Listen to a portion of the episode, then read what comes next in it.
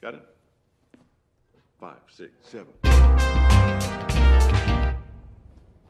Not quite my tempo. It's all good. No worries. Here we go. Five, six, seven. You're rushing. Here we go. Uh, ready? Okay. Five, six, and. Forse cerchi un podcast che parli di cinema, scoiattoli, musica, cereali, scienza, serie tv. Tutto questo su Fritto Mistico. Con Sed Sandro. Ed eccoci qui, bentornati a Fritto Mistico, io sono Seth Sandro e come sempre cominciamo la puntata con i ringraziamenti per il magnifico, fantasmagorico, eh, super James Aversano per questa sigla in arte alicante.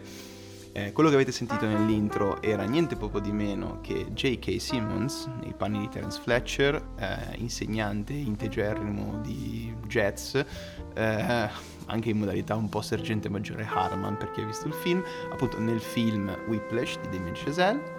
Come vi suggerirà il titolo, eh, si parla di tempo, ma tempo non um, tempo fisico nel senso ore, ma di tempo musicale. Si parlerà un po' di come la musica sia cinema, ma anche di un po' come sia vero il contrario anche.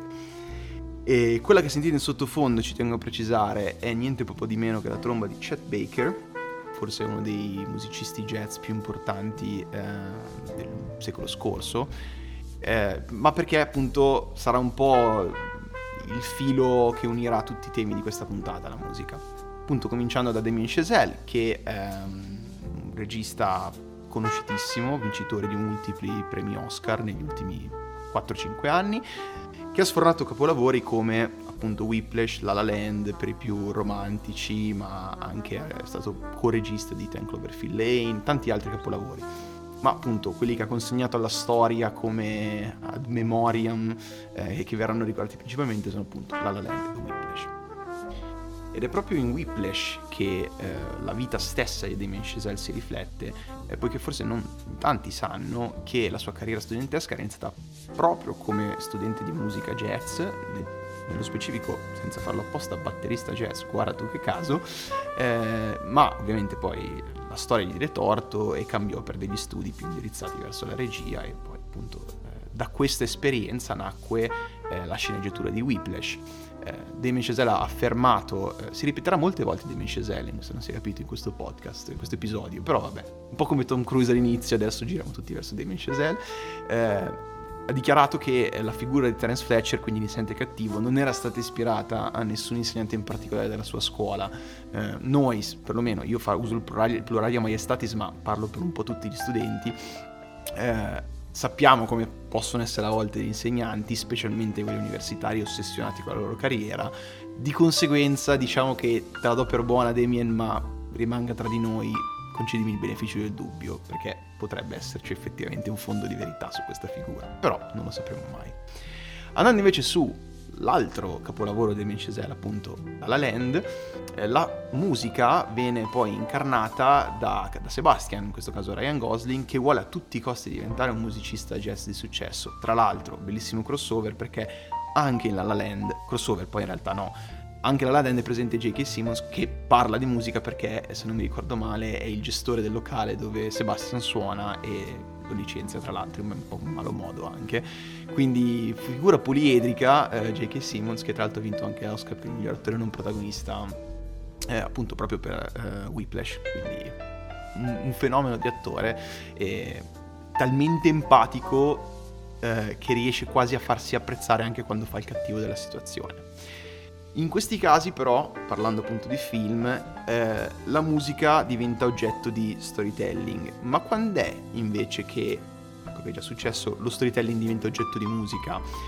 Mi piace sempre fare l'esempio quando parlo di questa cosa, eh, vabbè sarà anche un po' sparare sulla Croce Rossa, ma penso sempre ad André, nello specifico quando si parla magari della canzone di Marinella, appunto che comincia dicendo questa di Marinella è la storia vera, eh, poiché se si ascolta la, la, canzone intera e si chiude magari un po' gli occhi e si fa viaggiare l'immaginazione, De André eh, acco- ci accompagna quasi in questo racconto e si riescono proprio a immaginare tutte le fasi della storia, appunto di Marinella, eccetera.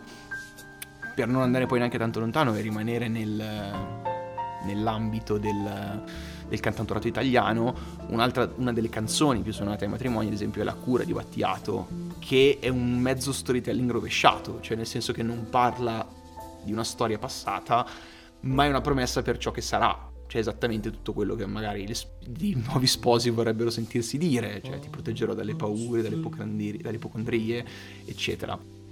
Eh, in questo caso appunto eh, il, il cantautorato, i cantautori sono due personaggi celebri eh, e utilizzano lo storytelling per creare canzoni e quindi la musica cambia di ruolo e diventa oggetto eh, dello storytelling.